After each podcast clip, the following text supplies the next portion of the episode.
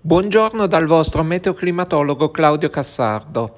Nella pillola odierna voglio raccontarvi qualcosa di diverso dal solito, e cioè riassumere le principali conclusioni a cui si è giunti durante il convegno a cui ho partecipato sabato scorso, 24 giugno, dedicato al Monferrato e al cambiamento climatico e in particolare, dopo un'introduzione al fenomeno scientifico dalla scala globale a quella locale,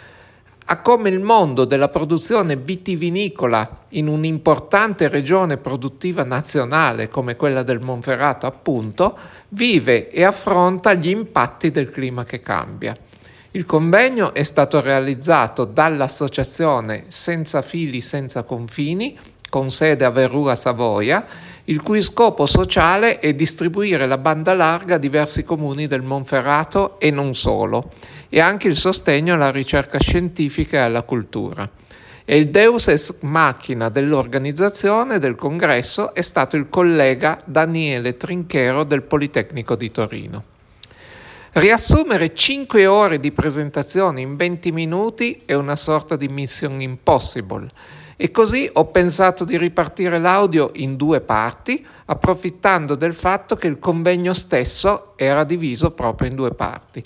Oggi quindi vi racconterò i punti principali relativi alla prima parte che aveva come titolo Cambiamento climatico e territorio piemontese ed è stata moderata dal giornalista Angelo Melone. Il primo relatore, il colonnello Mario Giuliacci, ha evidenziato come il territorio italiano abbia risentito del riscaldamento in modo maggiore del resto del globo, con circa 3 gradi di aumento nel secolo precedente, contro circa un grado di aumento del valore medio globale. Questo grazie all'incremento dell'effetto serra antropico dovuto all'aumento delle concentrazioni dei cosiddetti gas serra, il vapore acqueo per l'85% e poi gli altri capitanati dall'anidride carbonica.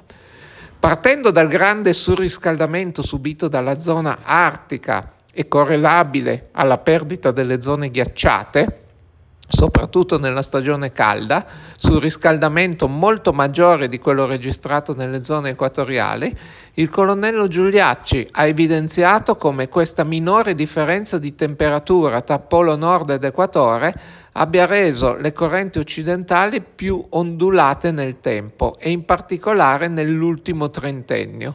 favorendo una maggiore dislocazione in senso longitudinale dei sistemi di pressione, con l'anticiclone delle Azzorre spesso spostato più verso nord fino alle latitudini britanniche e la bassa pressione islandese più a sud. E contemporaneamente l'anticiclone nordafricano negli ultimi 30 anni abbia iniziato a propagarsi più spesso con dei promontori a latitudini più alte verso l'Italia ma anche l'Europa centrale. Le conseguenze sono quelle che si chiamano configurazioni di blocco, che portano a periodi soprattutto siccitosi di maggiore durata e in generale ad un, aumento degli eventi di tipo estremo. E che le due cose siano collegate e collegabili tra loro lo si è visto proprio quest'anno, con il passaggio tra aprile e maggio, sicuramente favorito da un mar Mediterraneo più caldo, ma siamo passati praticamente da condizioni estremamente siccitosi a condizioni di piovosità sopra la media.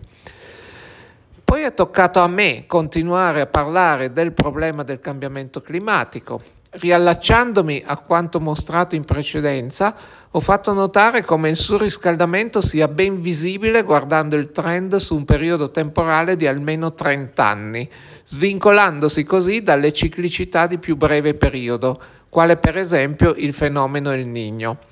Pertanto, guardando le variazioni negli ultimi 40 anni, si nota come in Italia le temperature siano aumentate di circa 1 grado 7,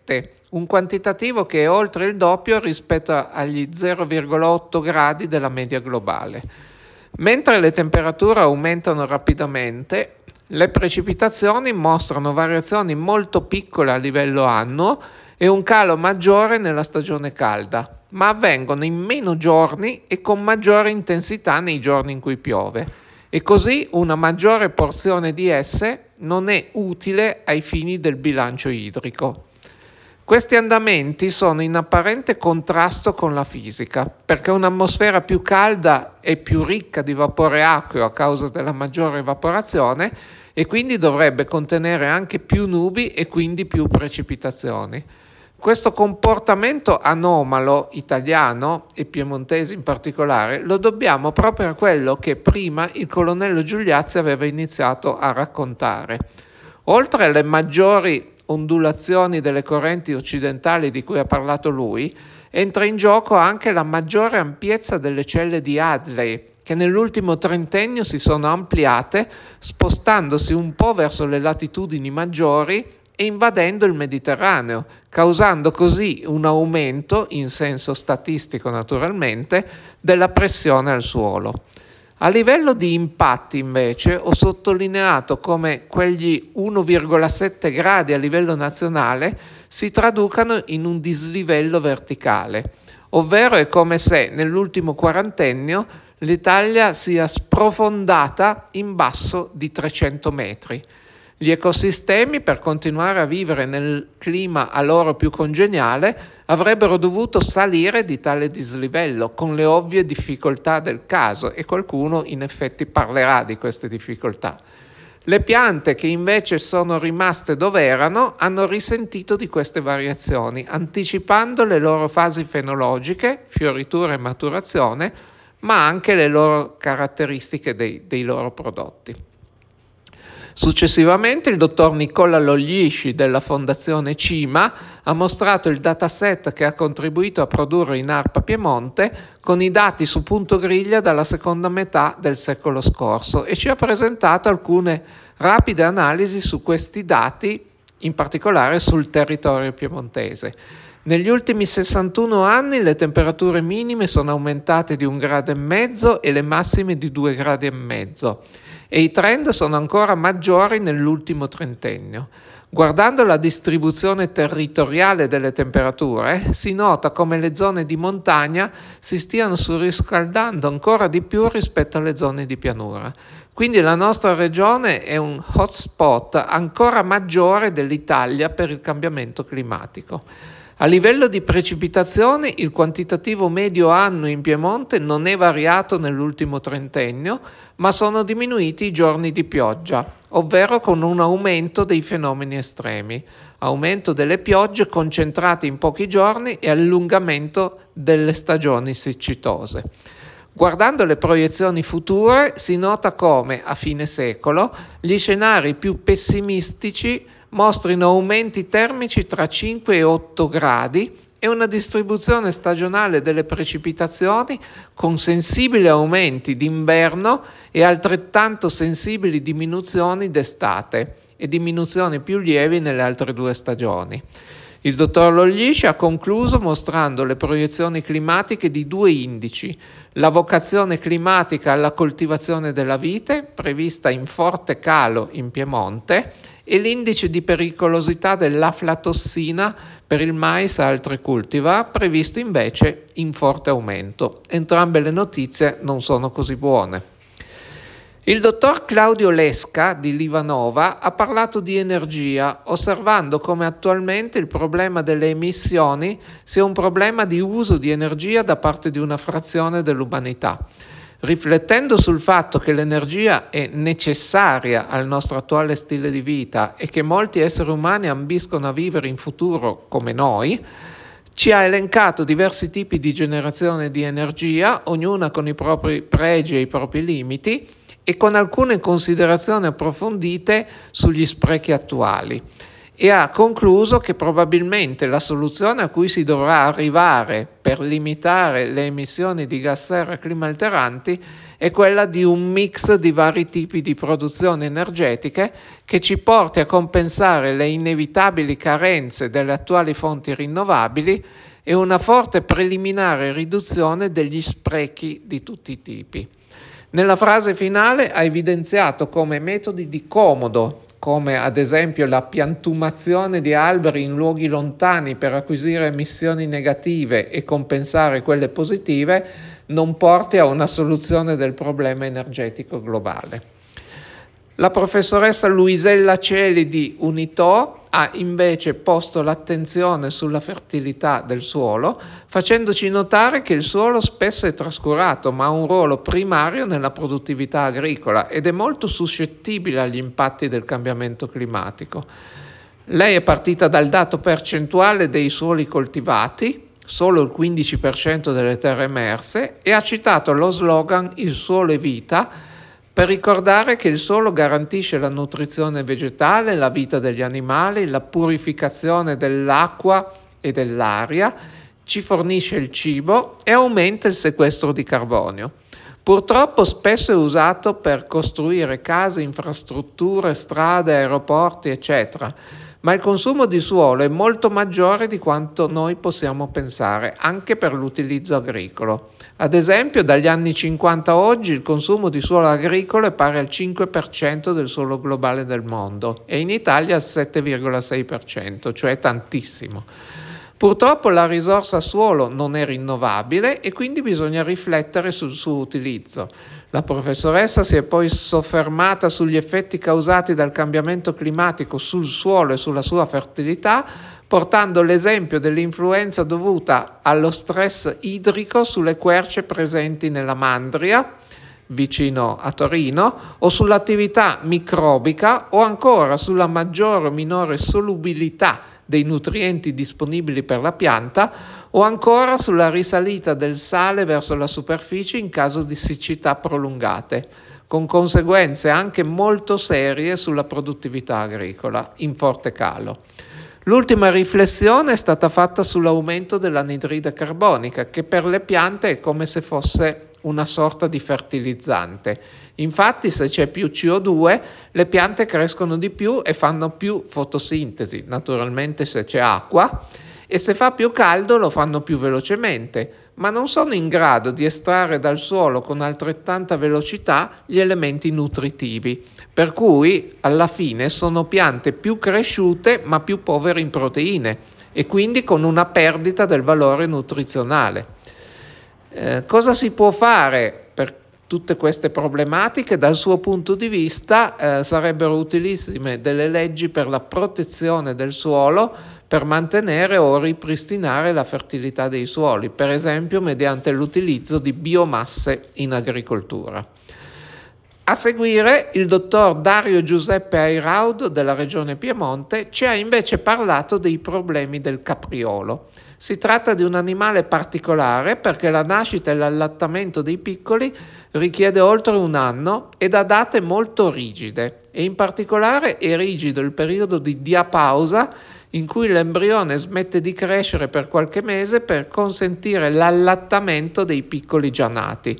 Questa sovrapposizione tra i due momenti estremamente dispendiosi dal punto di vista energetico della femmina, cioè quello della gestazione e quello della lattazione, viene proprio evitata con la diapausa. La dieta del capriolo è composta di piante molto ricche di sostanze nutritive come germogli e parti in crescita, ma lo stomaco piccolo del capriolo richiede una disponibilità continua e immediata del cibo. Purtroppo per il capriolo il cambiamento climatico ha spostato i periodi di crescita del suo cibo preferito, anticipandoli anche di 3-4 settimane, ma il capriolo non ha modificato invece i suoi periodi vitali e non può farlo. Il risultato è che sono aumentati i parti anticipati o le morti dei piccoli perché il cibo non è più disponibile quando serve.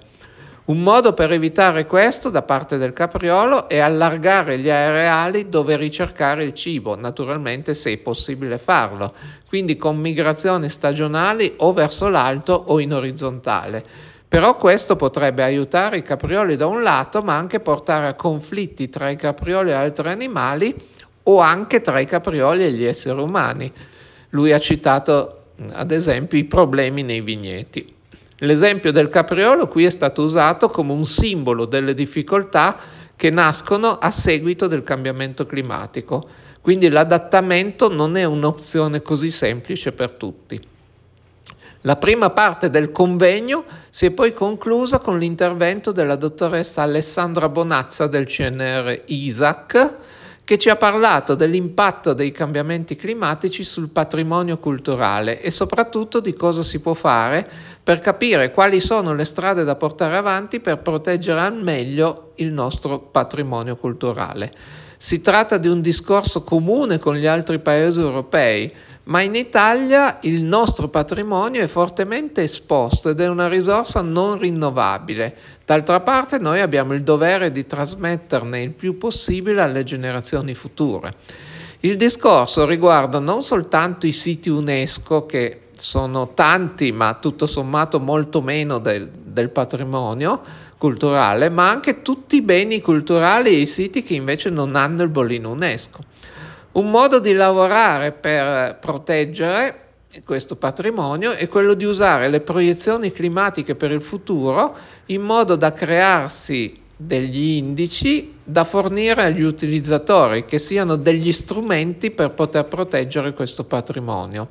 Questi indici climatici, tra cui lei ha citato il numero di giorni consecutivi secchi, di giorni di pioggia intensa sopra una certa soglia e tanti altri, eh, oppure um, possono aiutare tutti questi indici a costruire altri indici più complessi come quelli relativi alla vulnerabilità dei siti. Questo è un indice molto complesso da definire, così come è complesso un indice legato alla pericolosità di un evento meteoclimatico. Tutti questi indici vanno comunque calibrati e questo lo si fa con i dati passati con lo scopo di mettere al punto delle strategie di prevenzione. Alla fine la dottoressa Bonazza ha insistito sulla necessità di trasferire le conoscenze anche all'estero. Qui posso aggiungere che condivido al 100% questo punto. Lo scienziato non deve star chiuso nella propria terra d'avorio, ma deve diffondere e rendere comprensibili a tutti, non solo ai colleghi, ma anche al pubblico, le proprie conoscenze. Alla fine Alessandro Bonazza ci ha posto una domanda a proposito delle azioni relative a contrastare il cambiamento climatico. Visto che non si può fare sempre tutto, a che cosa siamo disponibili a rinunciare? E con questa domanda direi che per oggi mi fermo qui, anche perché è terminata eh, la prima parte del congresso.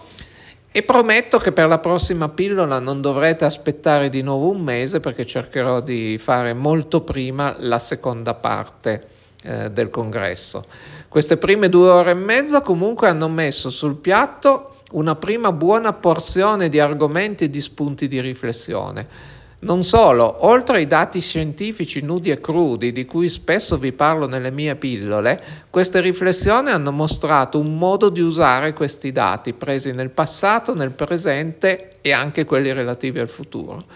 Naturalmente tutto quello vi, di cui vi ho parlato è un riassunto fatto dal sottoscritto, anche se ho cercato di essere il più impersonale possibile, di estrarre i punti più salienti, è chiaro che è un atto soggettivo. Tuttavia il filmato dell'intero congresso è facilmente reperibile su YouTube cercando il nome dell'associazione che è Senza fili e senza confini e quindi potrete verificare se e quanto sia riuscito a condensare i punti più salienti. Eh, la seconda parte del congresso sarà dedicata più espressamente alla viticoltura, che in questo caso può essere presa ad esempio come una, uno degli ambiti m- molto colpiti dalla variazione del clima. Sentiremo il punto di vista non soltanto degli scienziati, ma anche di chi lavora nei vigneti e deve usare tutto il materiale a disposizione al fine di creare un prodotto che sia vendibile, perché molto spesso sono aziende che devono eh, prosperare. In ogni caso sono convinto che già questa parte abbia offerto degli spunti su cui riflettere ampiamente. Riparleremo a breve del prossimo, per ora vi saluto e ci risentiamo alla prossima pillola. A presto!